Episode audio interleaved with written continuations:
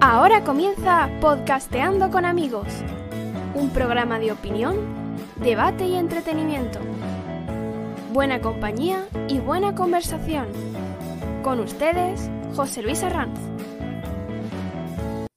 Buenas tardes, bienvenido, gracias por escucharnos. Episodio número 43 de Podcasteando con Amigos. Hoy es 29 de julio de 2022. Hablaremos de España, que desgraciadamente arde. Seguiremos examinando el desayuno de los españoles y terminaremos con nuestra forma de viajar antes de que llegase la tecnología. Comenzamos. Presento a mis compañeros de ruta en este día. Adolfo Santos, informático. Nunca he dicho, Adolfo, que eres cinéfilo. Es así, ¿verdad? Hola, Adolfo. Hola, Pepe Lu, hola a todos. Cinefólico, realmente me llamaban, en la escuela había un cachón que me decía que yo era un tío muy cinefólico, pero sí. Sí, es verdad. Sí, sí, recuerdo tu cantidad de VHS por algún sitio. Me las gasto. Ángel Caparrós, informático, astrófilo desde que vio unos puntos brillantes en el cielo. Ha asegurado públicamente, es triste tener que consultar una base de datos para saber dónde está un planeta. Hola Ángel, ¿qué tal? Hola, buenas tardes. Pues sí, bueno, pero también menciona quién lo dijo, ¿no? Sí, bueno, va. Yo es que lo escribiste tú y te la di ya para ti. Miguel Rodríguez, informático, profesor titular en la UNED. Miguel, te tengo que quitar el récord de contertulio más lejano porque es verdad que lo decía Ángel, Ana Ortiz, que estuvo de Santo Domingo. Te ha ganado por nada, por unos kilómetros. Buenas tardes, Miguel. Buenas tardes y muchas gracias por la invitación. Bueno, pues un segundo puesto, vamos a dejarlo ahí, perfecto. Sí, no es mal plan, sí, además por muy poquito, o sea que sí, va bien. María José Molina, abogada, docente, y si oímos ruido de fiesta es que tiene una despedida soltero en el bar de abajo, ¿verdad, María José? Hola, buenas tardes. Hola, buenas tardes. Muchas gracias por invitarme al último Podcasteando de julio. Y bueno, sí, probablemente se oiga algo, esté un poco amenizado por una gran despedida de soltero que hay. Sí, es que la he oído justo cuando yo estaba, ¿no?, dando la emisión. He oído de dónde sale esto y era tu despedida, sí. Pues nada, venga, vamos con el primer tema. España arde, arrasada más de 25.000 hectáreas en los últimos días en toda España, aunque con especial incidencia en Extremadura, Castilla y León, Galicia, Andalucía y Cataluña. Las altas temperaturas, los incendios provocados, las imprudencias, entre las posibles causas. ¿Qué opináis de este desastre que nos acompaña? Pues yo pienso que, bueno, habría que verlo desde diferentes perspectivas. Yo en estos días he estado mirando, por supuesto, cuáles son las motivaciones o el por qué llevan, sobre todo la mayoría de estos incendios que son provocados. Los que son fortuitos, pues bueno, ya sabemos las causas, pero hay fuerte interés económico, venganza entre vecinos, también se hablan de intereses urbanísticos, reforestación y un montón de cosas. Pero el tipo de persona que prende fuego al monte, que lo hace que arda, ¿qué tipo de persona puede ser? He estado viendo sobre todo estadísticas y el trastorno de personalidad del pirómano, y lo que me llama la atención es que la mayoría de las veces los que se habla de que una persona es un pirómano, que le utilizamos el término, no sé, alegremente o muchas veces inadecuadamente, hablan de personas, los psiquiatras, algunos que he consultado y eso, que es un porcentaje muy bajo de pirómanos los que hoy por hoy hay en España.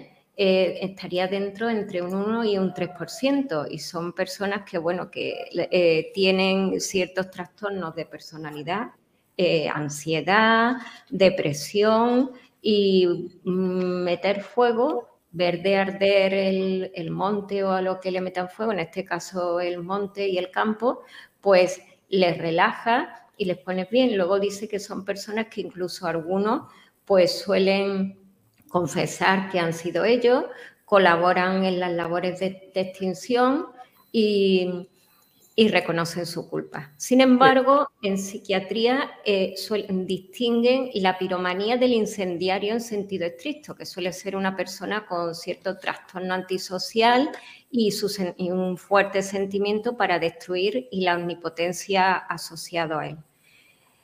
María José, una duda. Es que, sí, quería preguntarte. Hace muy poco escuché a un guardia civil comentar que en el caso de incendios producidos por la mano del hombre sin tener una intencionalidad directa, sino que pueden ser incendios provocados, pero de forma accidental, al parecer hay una reducción de pena o de esa capacidad de delito si el que provoca el fuego avisa y ayuda en la extinción. Sí, es verdad. Existe, tengo aquí los preceptos del Código Penal y, por ejemplo, las penas oscilan, bueno, entre las multas de 6 meses a 12 meses multas, que tampoco es mucho, y máximo si le ponen una cuota mínima. Y hay casos en los que muchas veces el apartado 2 del artículo 351 te dice que las conductas previstas en el apartado anterior, que son fuegos de monte o masas forestales, quedará exenta de pena si el incendio no se propaga por la acción voluntaria y positiva de su autor. O sea, más o menos colaborar e intentar apagarlo. No obstante, yo sigo pensando que las penas que existen son unas penas pequeñas. Aquí lo que pueden temblar es con las indemnizaciones civiles, que entrarían desde lo que es los gastos de extinción del incendio, los bomberos, indemnizar a las personas que, por supuesto, se le hayan quemado sus parcelas, las vidas humanas. Incluso en algunas sentencias del Tribunal Supremo habla también los daños medioambientales ocasionados por efectos erosivos para el suelo. Y aquí tengo una bastante interesante. Yo creo que habría que reformar el Código Penal y subir las penas, porque una multa si ha existido peligro para la vida o integridad física de las personas, por ejemplo, bueno, se suben más las penas, pero hay casos en los que el que prendiere fuego a monte o masas forestales sin que llegue a propagarse el incendio de los mismos será castigado con la pena de prisión de 6 meses a 1 año y multa de 6 a 12 meses. Lo máximo son 20 años para una persona, lo máximo, como por aquí había una sentencia de uno que prendió fuego varias veces y tuvieron que desalojar una guardería, que luego se demostró que era pirómano y se la reducen. Entonces, pues 20 años no está mal, ¿no? De todas maneras, también es verdad que la disuasión, digamos, no funciona para el loco, para el que es en fin, para el que hace el mal simplemente por el disfrute que tiene. Como digamos que siempre hay comportamientos que van a estar fuera de la ley y comportamientos que van a dañar personas o van a dañar cosas. Y contra eso yo creo que es una pura estadística, que digamos que hay una estadística y un porcentaje de gente que te va a funcionar así. Digamos que las penas yo no creo que surtan ningún efecto. Son gente que tiene ese o llevan ese mal dentro y lo van a hacer. Yo creo que también luego se juntan otras causas, como también se ha hablado mucho en la prensa de la poca protección que tiene o el poco cuidado que tiene la limpieza o la atención que tiene, digamos, la limpieza de los bosques, que siempre se ha hecho sobre todo por parte de los que viven allí y de los que han explotado el bosque y han tenido ese bosque para pastos, para recoger leña, para su habituallamiento habitual. Y ahí sí que hay un replanteamiento, yo creo, ¿no? Que se ha puesto sobre la mesa que si realmente el sobreproteger, digamos, el hacer inviable ningún tipo de uso del bosque, al final es peor ese remedio que la enfermedad.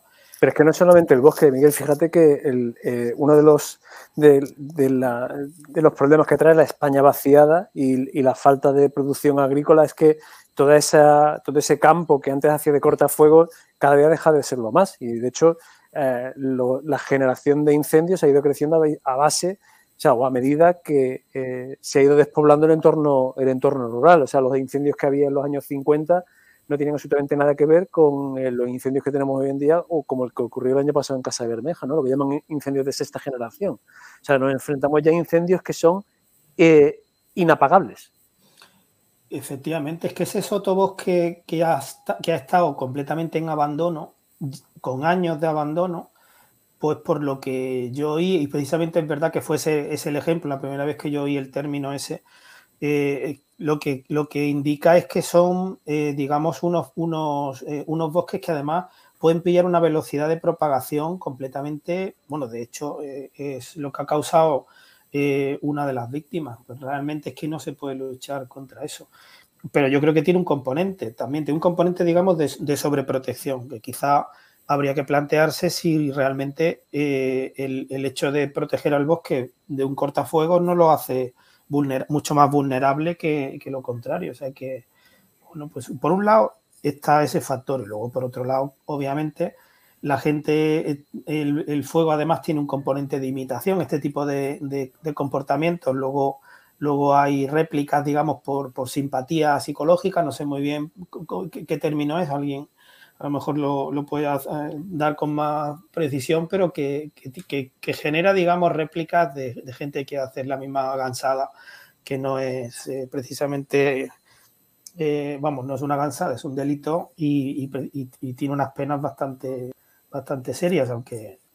Sí, pero fíjate, a colación de lo que me comentabas, hace poco leí que en la Comunidad de Madrid había hecho, en la zona de la Sierra, había hecho un experimento piloto hace unos años, que parece ser que continúa, y es que tienen, como, por así decirlo, una bolsa de ganaderos a las que directamente contactan con ellos, los mandan a una zona específica de monte o de sierra, a que pasten allí sus ovejas y sus cabras, dependiendo del tipo de monte que sea, mandan a una especie o a otra, las dejan allí pastar, al buen ganadero se le paga el desplazamiento de todo su ganado y se le paga en una cantidad de dinero en base a cuántas hectáreas está pastando y al número de cabezas de ganado que tenía allí para precisamente hacer limpieza de bosques y hacer limpieza de bajo matorral.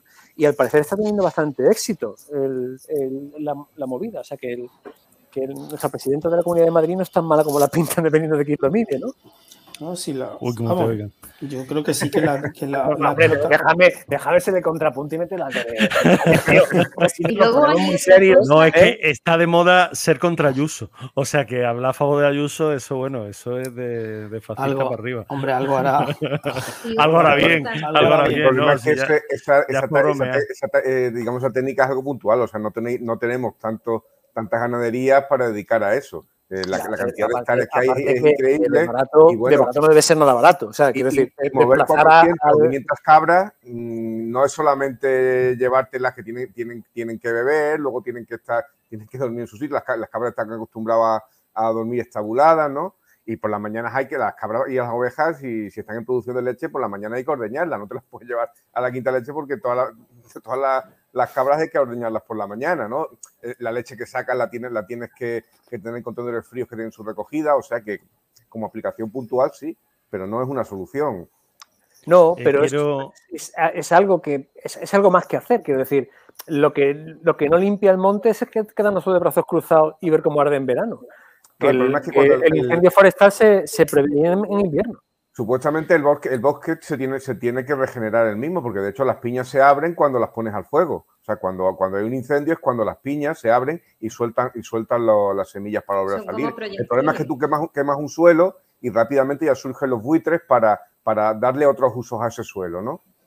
¿Quién fue? Fue don Manuel Fraga cuando estaba en la Xunta de Galicia, creo que ni siquiera era Xunta de Galicia, o sea, fíjate que igual te hablo de la época preautonómica, el que dijo que monte que se quemara en Galicia, monte donde no se podría edificar durante los siguientes 10 años. ¿Era algo así o me lo estoy inventando? Sí, lo que pasa es que en Galicia lo que se quemaban, estaba tan deforestado que lo que se quemaban ya eran eucaliptos que se habían plantado pues para, digamos, un poco proteger el suelo y por el valor económico que tenía el eucalipto para la industria papelera, ¿no? Bueno, papelera y de otro tipo de madera, porque es un árbol de crecimiento rápido, pero es un árbol que, digamos, aquí es una especie invasora. Uh-huh. Quiero comentar... El Código Penal, discúlpame un segundo, María José. No, porque hay comentarios, digo, y lo aprovecho y los meto en la conversación en YouTube. Corta, saludo a Juan Morales o Antonio Soler. ¿Verdad? Perdón, lo había intentado 3 veces, digo, la tercera ya me está. Bueno, comenta Antonio Soler que él no cree mucho en los pirómanos, que si en un país dice que casi sin casi estaciones, ¿por qué solo actúan en pleno verano? Comenta. Y luego dice, hay una concomitancia en factores en verano, pero me pregunto cuál es el porcentaje de fuegos provocados por pirómanos y no por interés. Que también podría ser, bueno, una situación en este caso, ¿no? Ya, disculpa, María José, con lo que tú ibas a comentar. No, iba a comentar en relación a lo que habían dicho del fuego cuando hablaba Manuel Fraga, que en la última reforma del Código Penal introdujo que incluso con las penas que se le imponen a las personas incendiarias o pirómanas, que se distingue, que existe la posibilidad de que los jueces o tribunales puedan acordar que la calificación del suelo en la zona donde haya habido un incendio forestal no se pueda modificar en un plazo de hasta 30 años. Y también pueden acordar que el límite... o supriman los usos que se vinieran llevando a cabo en las zonas afectadas por el incendio. Y igualmente la intervención administrativa de la madera quemada procedente del incendio. O sea que eso se contempla ya en el sentido de que no se pueda sacar provecho, pues tal como aparece aquí, hasta en un plazo de 30 años. Y otra cosa a la que me refería era la falta también muchas veces de educación para ir al monte, porque yo voy mucho y lo veo, y veo a personas, por ejemplo, que van por el monte y van fumando, pero tranquilamente, o van incluso sobre un caballo y van fumando, y la barbacoa la hacen como algo habitual, como si estuvieran en el patio de su casa, etcétera, etcétera, amén de los residuos que deja. Entonces, incluso yo para eso soy más rígida. Yo abogaría muchas veces de que se prohibiera el senderismo en determinadas zonas muy sensibles durante los meses de verano. Sí, en tiempo de mucha temperatura. Eso ya se hace. En determinados parques naturales no puedes entrar. Bueno, claro, sí, en parques naturales sí. No, que yo iba a decir, yo estoy muy, muy con Miguel. Yo creo que hay un factor imitación impresionante, casos que se están hablando y que se están diciendo de fuegos que han sido provocados, que así lo está diciendo la Guardia Civil, y dice, yo creo que, mira, a mí me gusta quemar y veo que el otro quema y allá voy yo. O por venganza, o sea que muchas veces hay rencillas, bueno, también, de lindas, sí, que se resuelven así, ¿no? Sí, o, mira, sí, yo sí, mi campo, sí, yo te quemo el tuyo y además en Galicia era uno de los principales problemas, ¿no? Que es un sitio con muchas parcelas pequeñas. Muchas vecinas. Estos casos que se han dado, el de cerca de Monfragüe, los de Zamora, yo creo que ahí no hay... Claro, Galicia es un sitio muy... Es verdad que las parcelas son pequeñas, digamos, en comparación con el resto de España, con Castilla, con Andalucía. Y hay otras motivaciones, porque ahí sí que puede ser una disputa de lindes, pero yo creo que esos parques que han ardido... por esas zonas pueden haber sido provocados, pero realmente no tienen una motivación económica. No, es que el campo está abandonado. Está muy abandonado porque no se saca una rentabilidad. Es que no hay conciencia, si es que lo habéis dicho por ahí, bueno, es que no hay conciencia de... Bueno, lo ha dicho María José. Pero yo te puedo decir... Ah. No, quiere decir que en Andalucía el mayor uso que se le da al campo... Y nadie, es difícil que haya un incendio en los alcornocales, ¿no? Es la recogida del corcho porque es rentable.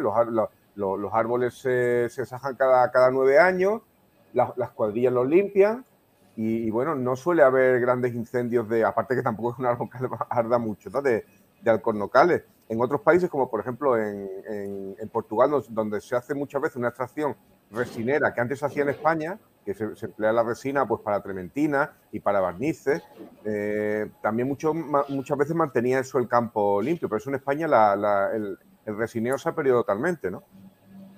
Es que el aprovechamiento es lo que hace que eso sea, que eso esté protegido, porque en el fondo las cosas que no son de nadie, que es lo que la sobrelegislación hace del campo, al final lo hace... digamos que lo deja sin ningún amparo, porque quien va a proteger eso es el que vive de eso y no lo va a proteger nadie más. Las autoridades públicas, por mucho que se empeñen, no o sea, pueden poner los medios, pero a la vista está que no son suficientes ni van a estar tan pendientes como el que vive de aquello y se vivía del campo. Lo que da la gente de los pueblos es la caza. España es el paraíso de la caza. Bueno, porque hay cinegéticamente hay muchas especies y hay más, digamos, más liberalidad en cuanto a lo que son las normas de caza. Entonces, bueno, eso es lo que en España da dinero el campo, no otra cosa. Comenta Óscar Morales con el tema de los pirómanos y decía, pirómano es cuando se le va de las manos, porque la mayoría de los intencionados son para limpiar, entre comillas, el terreno cercano a viviendas o limpieza de terreno. Supongo que va un poco en la línea esta que decimos, de que muchas veces las lindes son Ángel Soto. Claro, pero yo entiendo que eso no es un pirómano. ¿Qué más? Claro, eso, pero por ejemplo... Que no es un pirómano, ¿no?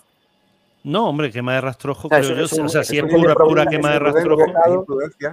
Que no quieres quemar el rastrojo del vecino, ¿no? O sea, sí, pero ahí sí es la falta de cultura, de, porque los de mi generación hemos hecho fuego en el monte. Hemos hecho fuego de noche cuando íbamos a excursiones con los Boy Scouts y ahora mismo tú le cuentas, vamos, yo le cuento a mis hijos que hacía fuego de noche, que hacía fuego en el monte. Alucinan, y se escandalizan. ¿No? Pues no, claro, no te tienes que escandalizar. Lo que tienes que hacer es saber con qué condiciones lo puedes hacer. Y ¿dónde? Desde luego los montes estaban más limpios y no había tantos incendios. Y bueno, y no sé si a lo mejor alguien llama de protección civil diciendo que estamos locos, pero que realmente el uso del monte se ha estado usando, se han hecho fuegos en el monte, la gente tenía barbacoas cerca de los pueblos para que el que no tuviese barbacoa se fuese a hacer una barbacoa, y hay muchas repartidas por, yo te puedo decir que en la Comunidad de Madrid hay montones que están cerradas o están demolidas porque prohibieron hacer fuego en el monte. Y bueno, pues no se ha protegido más. O sea, se han prohibido comportamientos que eran bastante sensatos porque la gente tiene una educación, y lo que consigues es que la gente se deseduque y crea que el monte es un parque temático y la naturaleza no es un parque temático. Tienes que tenerla un poco controlada, o sea, no la puedes tener descontrolada, porque luego las poblaciones de especies se descontrolan ellas solas y a la vista está. Tienen que hacer batidas de ciervos y de venados en determinados parques naturales porque no dejan que la caza ponga límite de manera mucho más sensata. Y las batidas no se hacen con escopetas, se hacen con medios, en fin, que no es la manera de hacer de mitigar el número de la sobrepoblación, digamos, de lo que hay. Entonces, es un uso que se ha ido pensando que eso es una cosa que es simplemente para mirar y no tocar. Y es una manera de entender la naturaleza que no le hace ningún bien. Yo la semana pasada estuve en Galicia, crucé España, aparte de más horas de carretera, porque nos desviaron en ciertos momentos porque había carreteras que no estaban disponibles por fuego, pero es que estás viendo alrededor tuya, o sea, nosotros pudimos ver en los 1000 y pico kilómetros entre Málaga y Santiago de Compostela, tranquilamente 8 o 10 focos que los ves a cierta distancia, pero que te hacen que la luz se vuelva amarilla porque el humo es fuerte. En una ocasión incluso pasamos, que ya luego nos informamos de que esa misma mañana habían controlado, esa carretera se había vuelto a abrir esa misma mañana, tuvimos que cortar el aire porque entraba un olor intenso a quemado, había todavía retenes, ¿no?, enfriando. Quizás ahí es donde yo me he dado más cuenta, pues claro, tú ves, sí, el fuego, tal, luego sí, hombre, mi hija está, lo veo desde casa, o sea, que lo vi, ¿no? Pero bueno, que cuando lo ves tan eso, cuando ves los retenes de bomberos parados en una venta, pues supongo que, ¿no?, descansando un poco para tal, algo tenemos que hacer, no sé lo que es, y no es solo España, ¿no? Pues ya sabéis, está el mundo entero casi ardiendo, Europa entera, está Estados Unidos, no sé dónde está la solución, pero...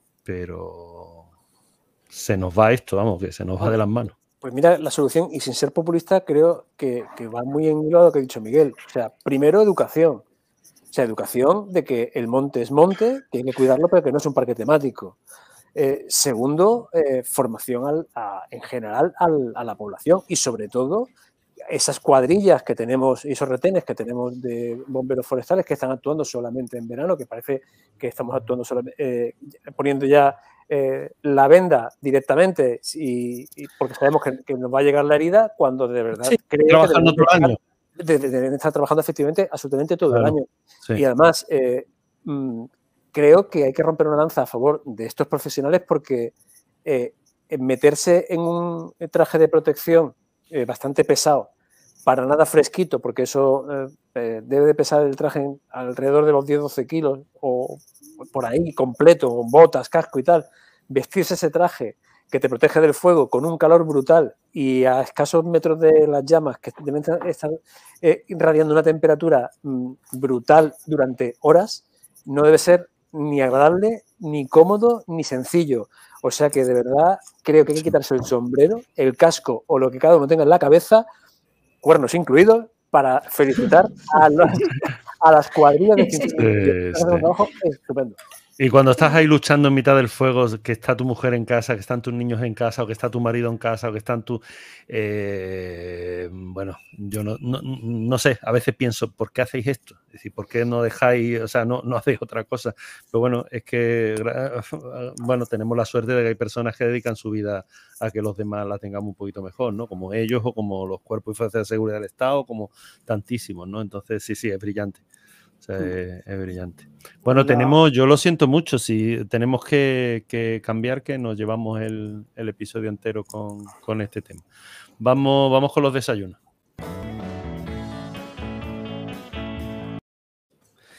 El desayuno de los españoles a examen.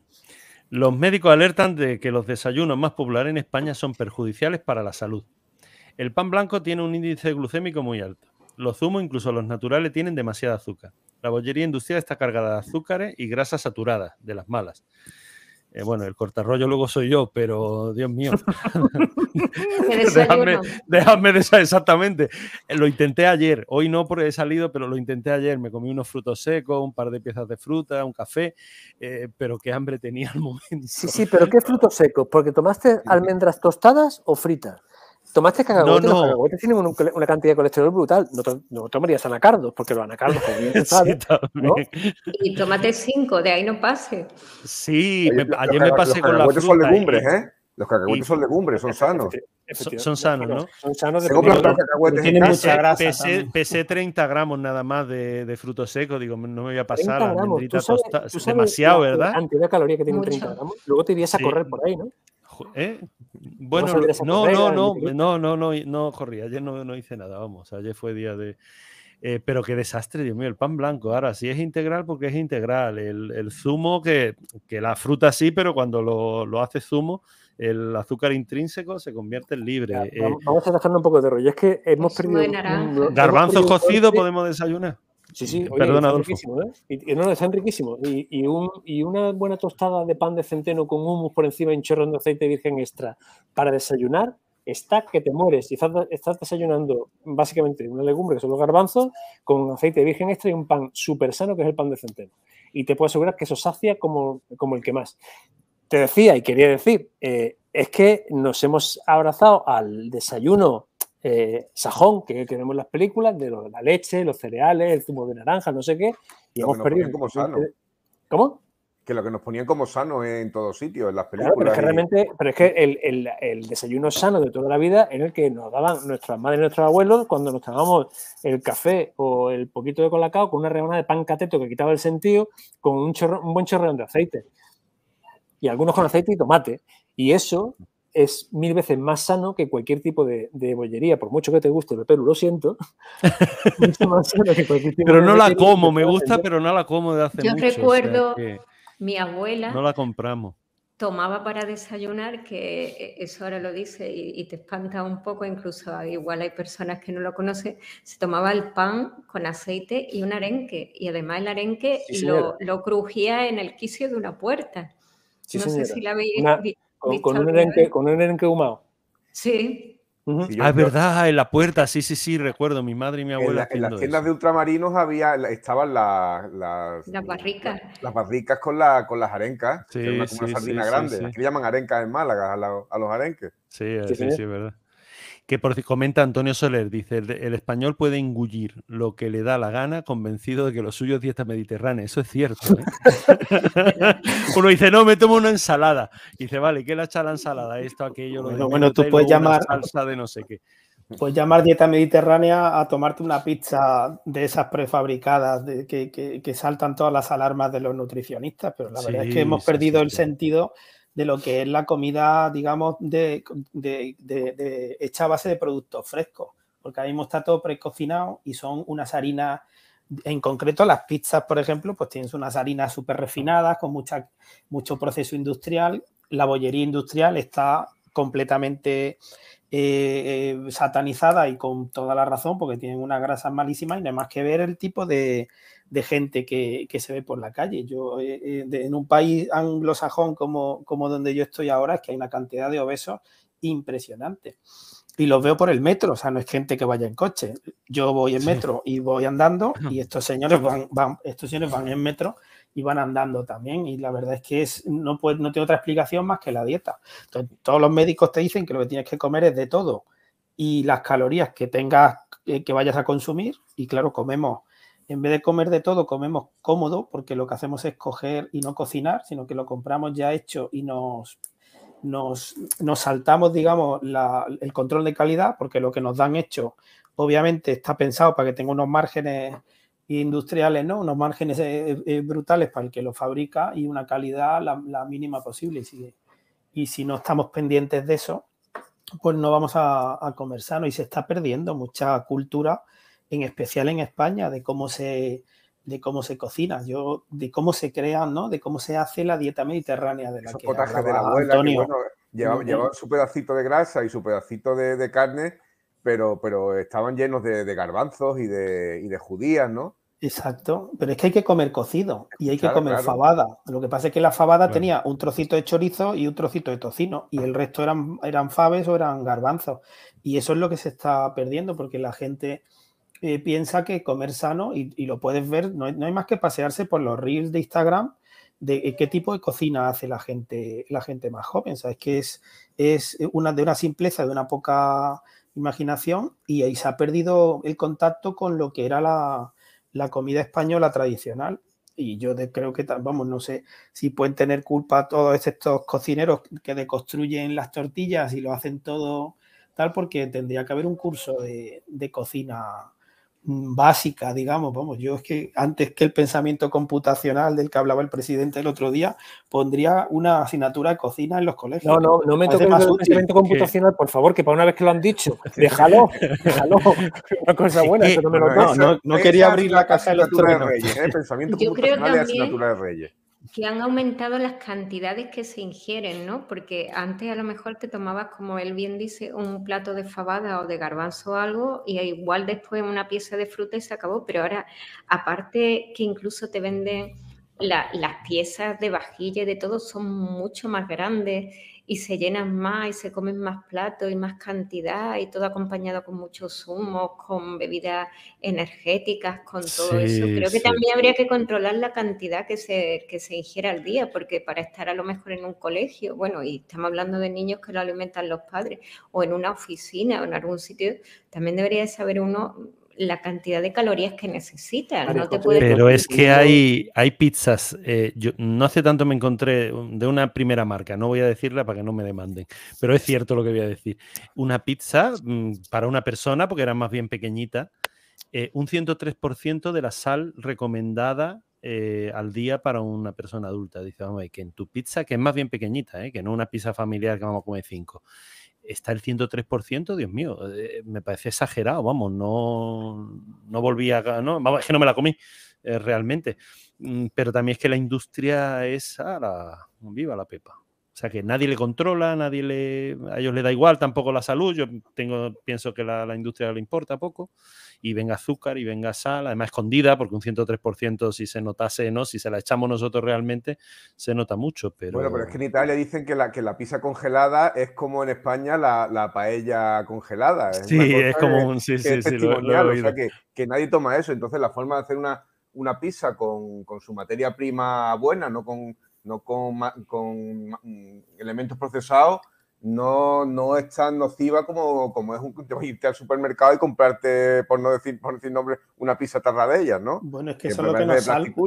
Eso es lo que nos salva, que todavía tenemos un poco los pies en el suelo y sabemos hacer las cosas como se han hecho de toda la vida. Si los italianos saben hacer pizzas sanas, nosotros sabemos hacer cocidos y paellas y comida sana. El peligro es que se está empezando, porque desde luego el tipo de obesidad que se ve en España no es la que se ve en otros países. Pero si vamos por mal camino. O sea, que lo que sí es verdad es que si se pierde esa cultura de usar productos naturales y cocinarlos para comer, iremos a que nos den productos industriales y no tengamos ninguna referencia. Eso nos va a... Claro, en España todavía tenemos una cultura de comer pescado que en otros países no los hay, porque los países que más pescado son Japón y España. Yo el otro día, que han abierto una pescadería nueva aquí en Benajarafe, y que además es la que... Ya la han nombrado. ¿Cómo se llama la pescadería? ¿Está bien el pescado? No me acuerdo el nombre. Son eran dos señores de aquí del pueblo que son los que surten de pescado a todos los chiringuitos, ¿no? Sí. Pues me llevé un kilo de sardinas de la bahía, que aquello hecho aquí en... Vamos, la hice a la brasa, a la barbacoa, a la parrilla. Y al lado de la piscina. Se la comieron, que los niños cada vez más difícil meterle el pescado de ninguna manera, ¿no? Y los niños de hoy que comen pescado, el pescado rebozado que compran congelado en el supermercado, no es muy difícil meterle un pescado. Bueno, el otro día compré dos doradas y hice dos doradas al horno. Pues hice la dorada del Marqués porque la tengo que deconstruir yo entera para que no se encuentre una espina, pero se la comieron.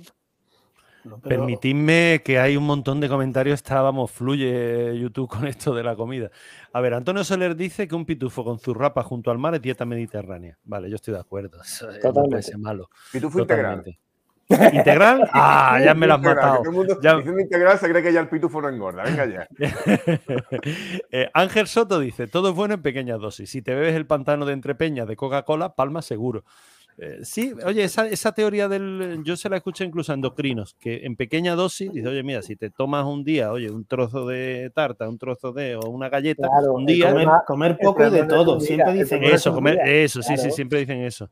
El problema luego es que un día un trozo de tarta, otro día otro trozo de tarta, otro día otro, y durante la semana tomamos 7 trozos de tarta. No, hijo, claro. No. Señora, que eso engorda. Señora, que engorda. Ser consciente de lo que...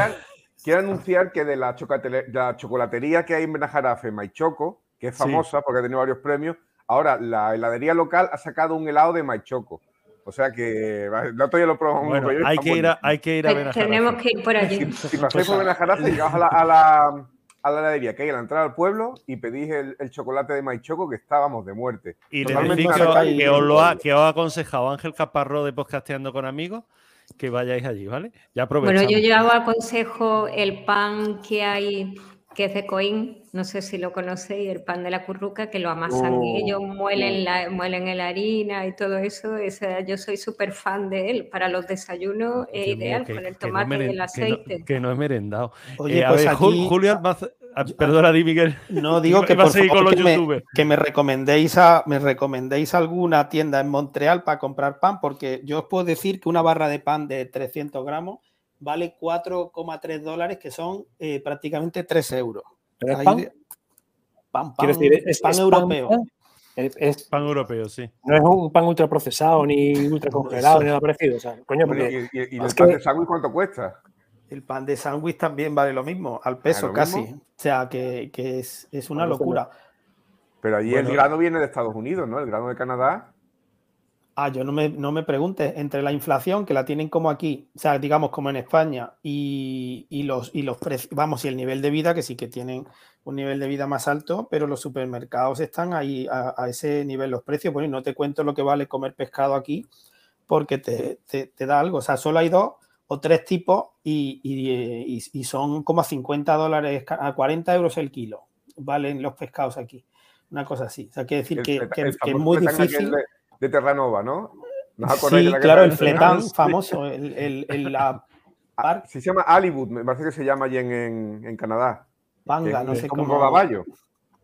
No, es un pescado blanco que ya te lo dan, porque aquí los pescados no los tienen. No está el concepto de pescadería que te prepara. ¿Cómo quiere usted el rodaballo? Se lo abro, la dorada, te la abro, algo no sé qué. No, que lo tienes ya todo en bandeja. No sé si existirá alguna pescadería así más artesanal, pero en los supermercados habituales, y me conozco mucho, no hay el concepto de pescadería que hay en España. Estamos mal acostumbrados. Es verdad que en España la cultura del pescado es fantástica y ojalá no se pierda nunca, porque desde luego se echa bastante de menos. No tienen más que ver a los turistas cuando vienen al mercado central de Málaga, de Cádiz o de cualquier zona costera, que flipan en colores. Es como si estuvieran en otro mundo. O sea, yo flipo en colores con el mercado de Cádiz y soy local, español. Quiero decir que tiene que ser espectacular para ellos, claro. Déjame seguir un poco con YouTube, perdón, que ahí dice... No, sigue otro día, que esto está interesante. Entonces yo... Perdón. Julio Almazán dice, donde esté el pitufillo malagueño con tomate y aceite, acompañado de un mitad que se quite lo bailado. Yo es que lo acompaño, me gusta más el pitufo mixto, entonces ahí he metido ya la pata con el queso y tal. Antonio se le dice que los cereales son hipercalóricos, pero Julio dice que depende de, claro, de lo que hagas después, si te va a estar tumbado o no. Ángel Soto, que es malagueño de adopción también, vamos a decirlo, dice que le encanta en Málaga pedir el café nube, mitad, corto. El café en Málaga es que, Dios mío, cuando sales, qué difícil es pedir un café. Mira, ponme un café con leche, con más café, con menos café. Y dices, contra, que para esto tenemos un nombre, ¿por qué no lo usáis vosotros también? Y controlar el nombre, porque te sale automáticamente y dice, quiero un sombra, quiero mitad, ¿eso qué es? Ah, un café con leche, sí, un café con leche. Pero Julio no desayuna basado argentino todos los días, que nos contó una vez. Ah, pues no sé, Julio, dicen que desayunas argentinos, acláranos. Pregunta si a ver si está en Estados Unidos, que no ha visto tanto beso juntos en su vida. Fabricante está, bueno, sigamos, no sé, sigamos. Estellita, buenas tardes, nos saluda. El pan de coin, una joya, dice Julio, que será a referencia a lo que tú has dicho, María José. Sí. Claro, Óscar también comenta que el tema está en las cantidades de ingerir, tal, pero claro, es que a veces está todo tan bueno. Es que es muy difícil. Está en nuestra genética. Un desayuno buffet de un hotel, que yo lo he vivido, ya digo, la semana pasada. Eso es lo más grande del mundo. Que tienes dulce, que tienes salado, que tienes zumo, que tienes café, que tienes... ¿Quién se priva? ¿Y quién se hace ahí una tostadita con aceite y un café? No, pero ahí es donde se nota lo vagos que somos. Muchas veces. Eso. Ahí es donde se nota que somos vagos, que muchas veces en los hoteles, donde lo tenemos de todo, y hay fruta y no sé cuánto y tal, te hace tu combinación sana de desayuno. Y luego llegas a casa y dices, venga, no me voy a pelar la manzana, me tomo no sé qué. Si la fruta saliese pelada del árbol, yo comería también más, y como bastante fruta. Bueno, pero y están proliferando. Es una cuestión de educación. Yo desde muy pequeño en mi casa comía fruta, mi madre comía fruta, y a todos nos gusta la fruta. Yo antes que otra cosa me como una raja de sandía o me como una manzana o me como un locotón. La casa la tengo siempre llena de fruta y además es que me gusta. Sí. A mí me pasa también, pero yo por ejemplo en mi casa siempre se ha comido pescado y a mí no me gusta el pescado. No. Quítale 2 o 3 que no os lo nombro porque os vais a redimir, pero no me también es cuestión de cultura. Mi padre era de familia de pescadores, lo que pasa, y a él le gusta mucho pescar, lo que pasa que él prefirió estudiar ingeniería y luego pescar por las tardes que no ganarse la vida con el pescado, ¿no? Entonces, claro. Bueno, pues en mi casa pescado a todas horas y con todas las recetas estas paleñas que nos pasó María José un día en un documento, ¿no? Y es verdad, en Ágora, sí, es verdad que pasó un PDF en Ágora. Comer es lo que comen, ¿no? Invito a nuestros oyentes a unirse a Ágora, que es la comunidad de seguidores en WhatsApp. Estaba haciendo publicidad, sí, Adolfo. Perdón. Quería haceros hincapié en una cosita. Mientras habláis sin parar, sobre todo Pepe Lu, que dice que ni quien lo calle, no hago más que mirar estadísticas sobre obesidad, y en concreto sobre obesidad infantil. Y es curioso porque el nivel de renta tiene una incidencia clara en el tema de la obesidad y especialmente en el sobrepeso infantil. O sea, a aquellas familias cuya renta media bruta anual no alcanza los 18.000 euros, el 23% de los niños tienen obesidad y el 24% sobrepeso. O sea, prácticamente la mitad de los niños tienen peso por encima de lo que sería sano o adecuado para su edad. Pero si nos vamos a niveles de renta superior a los 30.000 euros al año en familias, ese porcentaje baja hasta el 35%. Sí, ese dato es muy interesante además. Sí, es un dato que refleja que es muy importante hacer una labor cultural y que tiene que estar en los sitios donde se adquiere esa cultura, es en los colegios y en los medios de comunicación, y tiene que haber una formación que ahora mismo no hay. Yo por eso decía que se pierde muchas veces toda esa formación que hace falta, se pierde en que el tipo de cocina que se muestra en las televisiones y en los medios es un tipo de cocina completamente fuera de la realidad. Son cuatro escultores abstractos que son cocineros y que nos hacen unas cosas que la gente no, ni entiende ni les importa un pimiento. O sea, que tenemos que cambiar...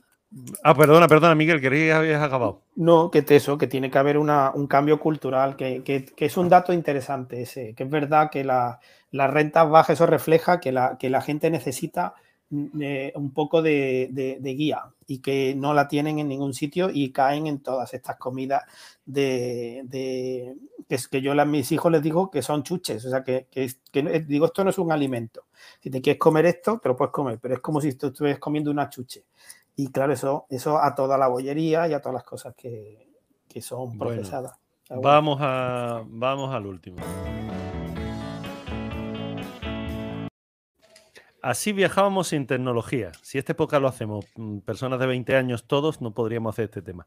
La tecnología ha cambiado radicalmente nuestra forma de viajar. Desde las reservas a los desplazamientos, todo es diferente hace tan solo 25 años. Del mapa en papel al GPS, de la agencia de viaje a Google, de las postales en papel al postureo en Facebook. Dios mío, cómo ha cambiado, ¿eh? Bueno, los mapas de carretera y siguiéndolo, uno conducía y el otro al lado y le iba diciendo ahora a la derecha, ahora a la izquierda y las grandes peleas. Quiero pedir perdón a todos y cada uno de mis copilotos cuando existía el mapa de papel. Me he peleado con todos, ¿eh? No he dejado ninguno libre porque no gire. Y sí, al final terminaba discutiendo con mi copiloto, aquello era horroroso. Pero bueno, gracias a eso interpretamos los mapas. Sí, bueno, también, sí. Yo creo que hace daño a los viajes. Vamos, hace daño. Es un poco arriesgado meterse en carretera solamente con un Google Maps. Aparte de todas las anécdotas que se pueden buscar ahí en internet de gente que acaba metida en un lago porque se ha ido por un terreno. Yo, por ejemplo, que conduzco con una caravana y a veces sí me he fiado de Google Maps. Y no he tenido, porque yo voy siempre o intento ir con una ruta planificada y con un mapa de la típica guía tal, pero como no tengas claro por dónde tirar, te puedes meter, como ha pasado a mí, por un pueblo y tú dices, bueno, es que me tengo que bajar del coche y ver si puedes pasar por determinado sitio, que al final pasa, pero vamos, que cuando vas con un remolque no te puedes permitir ir al albur del Google Maps, porque el Google Maps tiene un peligro que ni te cuento. Y aquí en el centro de Málaga se ven algunas veces, son sobre todo coches que ves que son alquilados con personas de otras nacionalidades y lo ha debido de meter el Google Maps por una calle de estas estrechas, tipo calle Beatas, calle Granada, oye, pero siguen mirando en el Google Maps, incluso alguna gente que te ríe, pero dice, tira para atrás, que por ahí no puedes pasar, y siguen, y se quedan ahí como encajonados, y luego tienen que hacer todo el trayecto marcha atrás, porque se meten por unas calles y los mete el Google Maps, y cuando vas a algunos pueblos, hay algunos pueblos que el Google Maps no funciona. Sí, los algoritmos de los GPS, por ahorrarte 20 metros, te intenta meter por calle imposible. Ya, por calles que te quedas allí. Un segundo programa en su momento, y los algoritmos de los GPS son armas que carga el diablo. Pero es cierto que cada vez empiezan más, sobre todo la gente de Tom Tom está haciendo cosas muy interesantes en cuanto a algoritmos que no te buscan ya la ruta más corta o más rápida, sino la ruta más eficiente desde el punto de vista energético. Eso es muy interesante. Ah, sí. ¿Qué iba a decir? Comentaba, voy a hacer un paréntesis, porque claro, le hemos pedido a Julio que nos diga lo de su desayuno. Y dice, en Argentina, uno se desayuna a las 7:30 porque se empieza a trabajar a las 8. Suele ser café con leche con unos pastelitos llamados tortillas, que dice son muy similares a las tortas saladas caseras de nuestros pueblos. Dice, y mate, todo el día mate. Cierro paréntesis, es que no quería dejarlo ahí en medio. Y también Julio comenta los primeros GPS como que tenían un rango de error muy grande. Es verdad, yo recuerdo los primeros GPS que dices tú, bueno, sabían dónde estabas o sabías que más o menos estabas en ese pueblo, pero no sabían en qué calle, ¿no? Ahora, pero yo lo que tú comentas, Adolfo, de Tom Tom, que yo uso un Tom Tom, uso dos Tom Toms. Es cierto que sí, que el tema energético, pero al final le terminas diciendo la ruta más rápida, la ruta más, ¿no?, más cómoda, es decir, autovía, peaje, es decir, que te facilite, ¿no? Que no te tire por pueblecitos simplemente por un ahorro a lo mejor. Pero a ver si no nos perdemos, que la importancia del viaje no está en el destino, sino en el viaje en sí mismo. No, depende si tienes que ir corriendo al aeropuerto.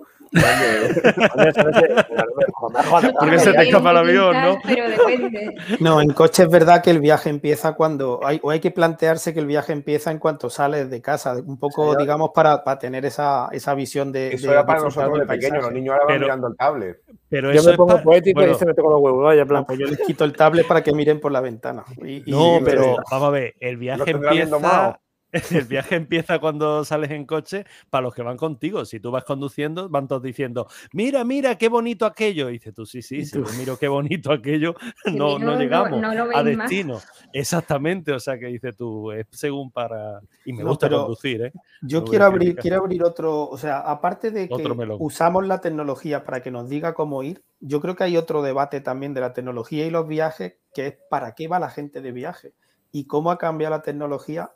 El hecho de que la gente ya no vaya de viaje a ver lo que sabe que culturalmente está en el sitio de destino, sino que tiene, y yo creo que este componente es increíble entre la gente más joven, hacerse la ruta de todas las fotos instagrameables que hay en el destino donde vas. Y como no vengas con ese catálogo de fotos, pues resulta que no te has enterado de nada. O sea, que también hay otro componente de hacer lo que todo el mundo hace desde el sitio desde donde todo el mundo lo hace.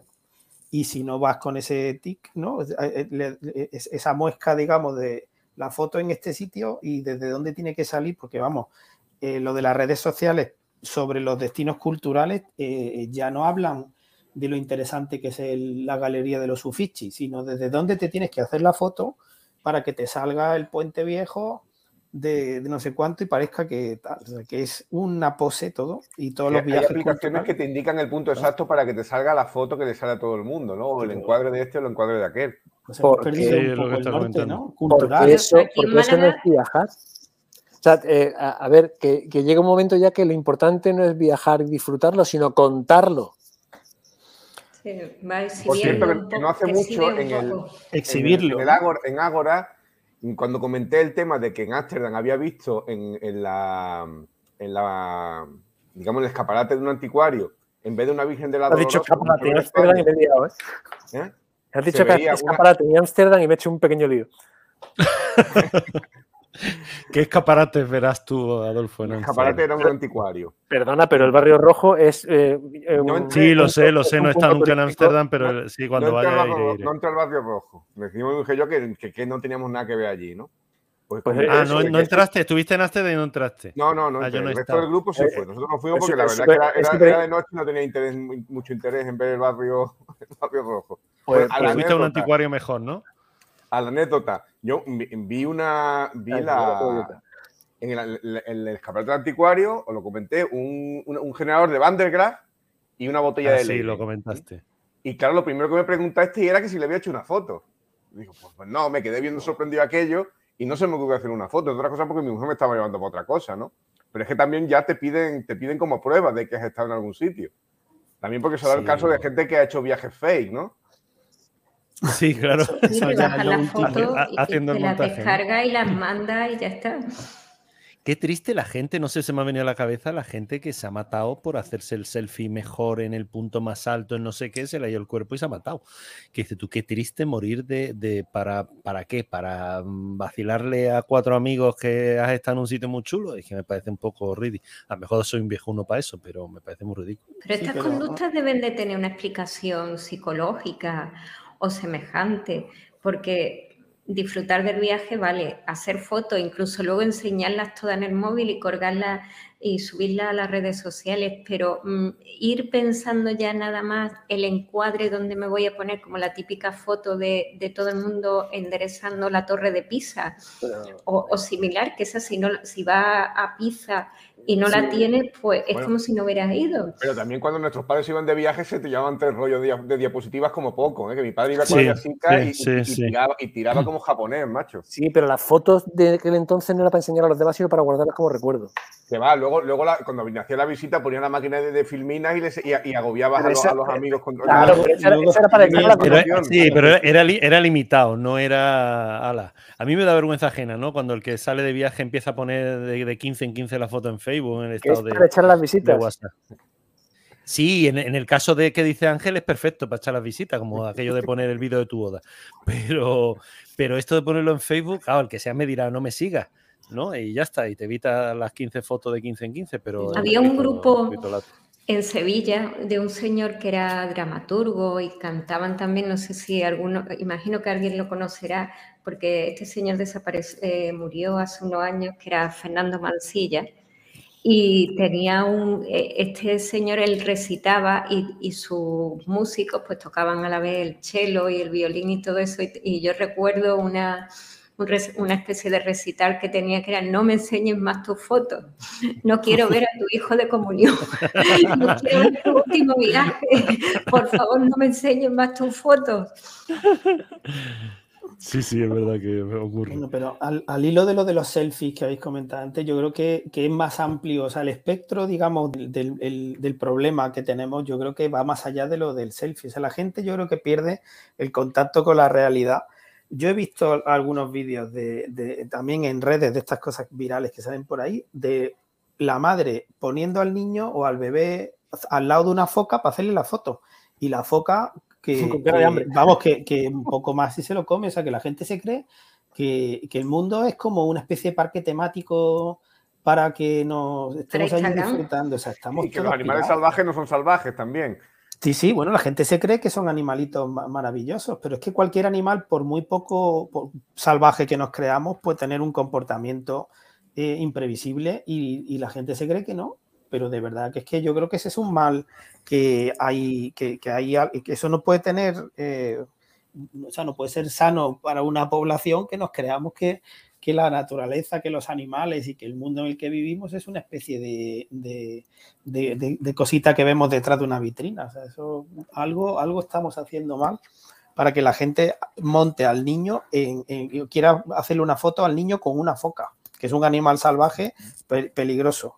No sé muy bien qué tienen en la cabeza. Volvemos a la educación. O sea, si esa señora no sabe que una foca es un animal salvaje, piensa que está allí de adorno para, vamos, aunque esté viva, de adorno para poner al niño al lado y hacerle una foto para luego enseñarla a las vecinas. Es que no, tenemos que... Sí, yo creo que sigue siendo educación. Es que no hemos quedado embobados mirando la pantalla del móvil. Eso, mirarlo, a mí me resulta curioso, en el metro, en el autobús, en la parada del autobús. Tú miras y dices, Dios mío, nos quedan seres humanos. O sea, son todo personas con la cabeza agacha hacia una pantalla. O sea, sí, un apéndice que tenemos. Sí, aquello de mirarse, ¿no? De las miradas que se podían cruzar en un autobús, en una parada, ya no se cruzan miradas, están todas mirando. Luego que se pone romántico soy yo, vaya tela, ¿eh? Pero engancha, eso está pensado para enganchar. Sí, o sea, quiero decir que también es que ese tipo de cosas, porque en el fondo es el cotilleo, ¿no? Tú vas curioseando a los demás, dices, anda este, y mira esta, y mire no sé qué es. Al final es que es como somos todos unos cotillitas, ¿no? Sí, nos gusta ver qué pasa por ahí. También se aprende, porque tú ves qué hace la gente, y yo creo que hay que estar en el mundo y hay que ver qué hace la gente y cómo va variando la forma de comportarnos. Por eso también, oye, hay muchas cosas muy útiles en las redes. Te enseñan cosas de sitios que no sabías. O sea, yo creo que todo, pues como todo, depende de la dosis. Pues si te atiborras, pues tienes un lío. Julio Almazán dice, lo de los selfies, ¿no hay algo de búsqueda de celebridad, de búsqueda de fama? Sí, probablemente, pero claro, es que por poner una foto, pienso yo, en una red social, no eres famoso.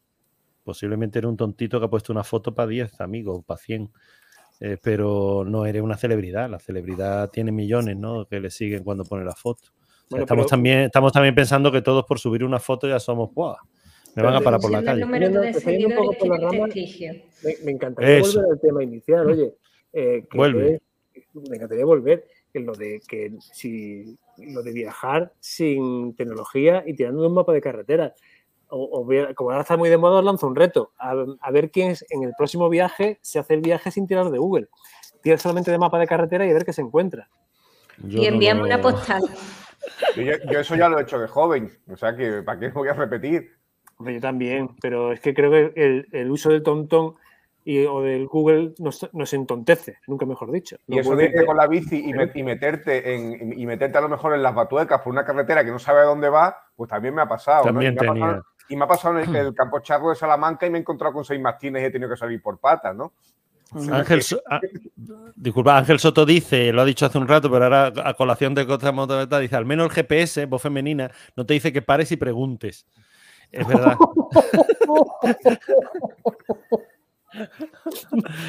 ¿Alguien va a dormir en el sofá? Bueno, porque el gran estos programas de Gran Hermano, ya habrá alguien que ha inventado un Gran Hermano en el mundo analógico, porque es muy difícil entender el mundo analógico y las limitaciones. Estás vendiendo un pedazo de idea, ¿eh? Sí, pues pon a 15 niños viviendo en los 90, con todo lo que había allí, pues lo pueden flipar. O sea, que en el fondo... Creo que hay publicidad. Sí, se hizo, pero creo que eran los 40 o así, lo llevaban un internado. Hay unos vídeos de YouTube de unos niños a los que les dan un teléfono de rueda y les dicen, ¿esto qué es? Y a lo mejor lo han visto en las películas, dicen un teléfono. Dice, venga, pues marca. Entonces meten el dedo en el agujero, pero apretando el 1, el 2, o sea, que no giran la rueda. Y luego le dice, manda un SMS. Y los tíos se ponen a intentar mandarlo. O sea, que decir que es que no saben, no han visto, no sé si lo habéis visto esos vídeos, pero son alucinantes del comportamiento que tiene un niño. O sea, es que no han visto eso en su vida. Bueno, y con un Commodore 64 también los hay. No, pero esto es digno de verse, ¿no? Se creen que se puede mandar un SMS. Bueno. Me tengo que ganar el título, se nos ha ido la hora, estamos ya pasados por encima de nuestro tiempo, así que os despido. Nos vamos, Adolfo, gracias, hasta el próximo. Gracias a todos, me voy a coger un mapa de carreteras y me voy para casa. Para casa. Ángel, gracias, chao. Venga, hasta la próxima. Venga, Miguel, hasta otro día. Gracias, hasta la próxima, chao. Muchas gracias. Hasta Dios. A ti. María José, lo mismo, hasta pronto. Muchas gracias por estar aquí. Hasta pronto, feliz verano. Igualmente, gracias. Volvemos pronto. Gracias a todos por oírnos. Saludos. Hasta aquí el programa de hoy. Gracias por compartir este tiempo con nosotros. Hasta pronto.